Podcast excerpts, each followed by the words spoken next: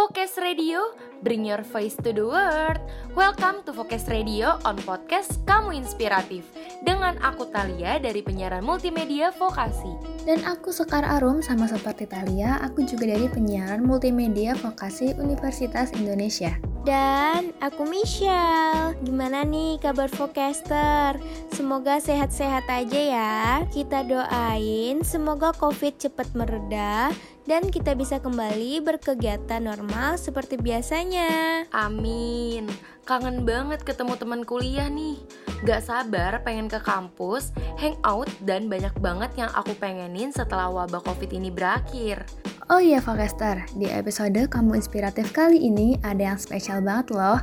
Apa sih yang spesial? Kasih tahu Sel. Iya bener banget Sekar, ada yang spesial banget nih di episode kali ini. Karena kita kan kenalan sama seseorang yang sangat-sangat menginspirasi aku. Dan pastinya juga bakalan menginspirasi Focaster. Focaster pasti udah gak sabar banget nih. Nah, kita akan kenalan sama kakak alumni kita Universitas Indonesia dari Fakultas Ilmu Komputer, Kak Kurata Ayuna Adrianus. Eh, sebelum kita interview sama Kak Ayuna, kita harus tahu dulu dong apa aja sih informasi tentang inspirator kita kali ini. Kak Ayuna juga kebetulan orang Padang loh guys, sama kayak aku. Seneng banget rasanya kalau ada sosok yang menginspirasi dan berasal dari daerah yang sama. Nah, ini yang keren banget. Kak Ayuna ini adalah kreator desain aplikasi penyedia informasi fasilitas umum untuk penyandang disabilitas. Wah iya, menarik banget. Dan tahu nggak Focaster, Kak Ayuna ini banyak menorehkan prestasi yang patut mendapatkan big appreciation loh. Salah satunya sebagai pemenang penghargaan Best Session Presenter dalam kegiatan International Conference on Advanced Computer Science and Information Systems yang saat itu diselenggarakan di Nusa Dua, Bali. Di acara tersebut, Kak Ayuna memperkenalkan penelitiannya mengenai pengembangan desain aplikasi penyediaan informasi fasilitas umum untuk penyandang disabilitas. Dan aplikasi ini bernama BisaGo. Wah, ini keren banget nggak sih? Memang kalau di Indonesia itu fasilitas untuk penyandang disabilitas benar-benar masih rendah banget ya. Dan inovasi dari Kak Ayuna ini bisa sangat mempermudah para penyandang disabilitas dalam mendapatkan fasilitas yang ramah untuk mereka. Yap, betul banget Sekar. Padahal semua orang itu berhak menggunakan fasilitas umum ataupun publik. Dan itu penting banget apalagi buat penyandang disabilitas yang lebih membutuhkan. Nah, tanpa panjang-panjang lagi, gimana kalau kita langsung aja yuk ngobrol-ngobrol sama Kak Kurata Ayuna Adrianus. Halo Kak Ayuna, thank you banget udah mau join kenalan sama kita ya Kak. e, Kita langsung aja ke pertanyaan yang pertama. Dengar-dengar kakak pernah memenangkan penghargaan sebagai Best Session Presenter di kegiatan ISTACSIS dua ribu sembilan belas yang lalu ya kak. E, bisa sedikit cerita tentang pengalaman kakak waktu itu? Jadi ISTACSIS itu adalah salah satu uh, conference yang diadain oleh FASILCOM tingkat internasional. Jadi oh. kita bikin paper dan disubmit ke sana, dan alhamdulillah waktu itu keterima. Nah, waktu itu diadainnya di Bali, aku nge-present tentang salah satu aplikasi yang pengen aku kembangin. Nah, itu nama aplikasinya BisaGo. Jadi hmm, dia aplikasi satu itu, aplikasi itu untuk ngasih tahu informasi bagi tentang fasilitas-fasilitas publik untuk penyandang disabilitas. Nah, di situ di konferensi itu aku ngejabarin itu sih, gimana risetnya, waktu waktu melaksanain risetnya, sama udah sampai tahap mana aku kerjain waktu itu. Oh ya kak, kalau boleh tahu kakak bisa mendapatkan ide menciptakan aplikasi BisaGo itu berawal dari apa sih? Uh, aku kembangin untuk skripsi aku kan. Jadi itu dulu kalau di Fasilkom kan gak wajib skripsi.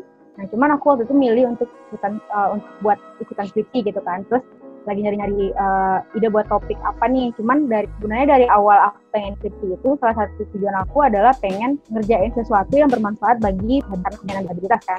Nah jadi uh, coba nanya-nanya ke dosen, coba nanya-nanya ke orang-orang. Nah akhirnya ketemu sama dosen pembimbing aku dan ditawarin gimana kalau skripsinya tentang disability experience gitu kan. Hmm. Terus aku di, disuruh pikir-pikir deh uh, aplikasinya apa, mau mau ngembangin yang mau ngembangin yang baru atau mau revise yang lama gitu. Akhirnya setelah aku pikir-pikir ulang, aku cari-cari tahu uh, dan aku ngerasa kayaknya informasi tentang fasilitas publik kepenyandang disabilitas itu masih sangat sedikit. Makanya aku pengen ngembangin satu aplikasi yang bisa bikin mereka uh, penyandang disabilitas bisa dapetin informasi.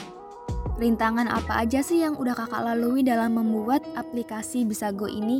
Karena membuat aplikasi dan karya tersebut pasti bukan hal yang mudah.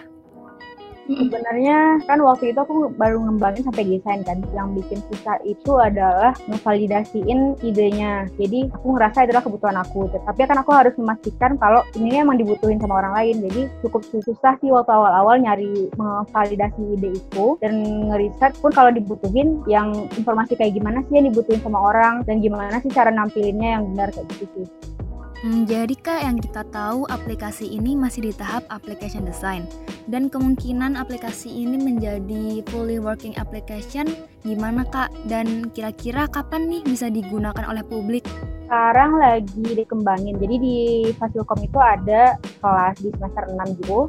Nah, di situ mahasiswanya ngembangin suatu proyek gitu, entah proyeknya dari perusahaan atau proyek-proyek personal. Nah, kemarin itu aku tawarin buat ngajuin proyek ini ke mereka supaya mereka kembangin. Sekarang dalam sudah dalam tahap pengembangan fase awal. Apakah pencapaian kakak saat ini sudah cukup menurut kakak? Atau masih ingin lagi berkarya mungkin di kancah internasional? Uh, obvious kali ya, kalau kalau pengen, pasti pengen lebih lah ya, gak mungkin yeah. lah sampai sini cukup aja. Cuman aku sih tipenya yang lebih pelan-pelan dulu aja, jadi gak bakalan rushing to everything, cuman aku bakalan nyobain ngembangin ini apa yang aku punya sekarang supaya nanti bisa jauh lebih baik lagi. Oh iya, menurut Kak Yuna, gimana peluang aplikasi ini mungkin bisa viral sewaktu didistribusikan kepada masyarakat? Dan gimana sih target Kak Yuna nanti? Sebenarnya aku nggak tahu kalau bakalan viral atau atau enggak, karena sebenarnya itu salah satu hal yang aku takutin juga sampai sekarang, karena buat di Indonesia sendiri kan concern terhadap penyandang disabilitas masih sangat kecil. Nah, jadi kayak aku rada takut juga sih sebenarnya ini bakalan bisa um, mencakup kebutuhan itu atau enggak. Cuman harapan aku sih si aplikasi ini bisa dipakai sama disabilitas. Apakah mungkin ada target seperti aplikasi ini akan digunakan kepada institusi, contohnya rumah sakit atau badan badan pemerintahan, jadi bukan untuk publik gitu Kak? Apakah ada target seperti itu? Menarik nih juga sih, bisa aku pikir, bisa dipikirkan lebih lanjut lagi nanti, mungkin kayaknya bisa deh. Thank you loh.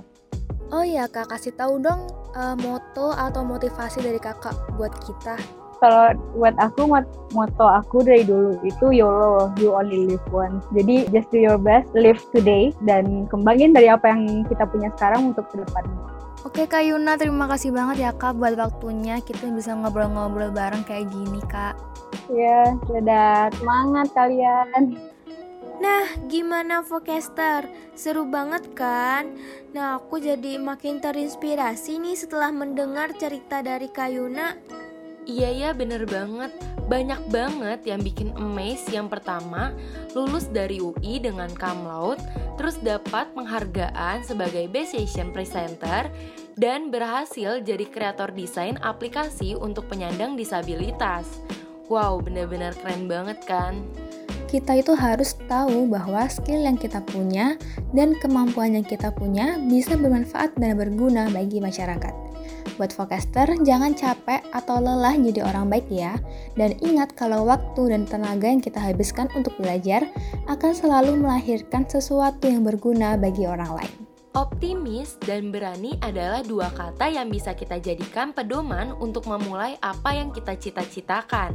Dan kita harus terus ingat bahwa kunci kesuksesan adalah fokus pada tujuan, bukan hambatan. Semoga Focaster dari program Kamu Inspiratif ini bisa semakin termotivasi dan terinspirasi. Jangan lupa untuk selalu tetap semangat ya. Saya Sekar Arum pamit undur diri dulu. Saya Talia pamit, jangan lupa untuk terus dengerin Focus Radio on Podcast ya. Dan saya Michelle juga pamit. Sampai jumpa lagi di episode podcast Kamu Inspiratif lainnya. Dadah! Dadah.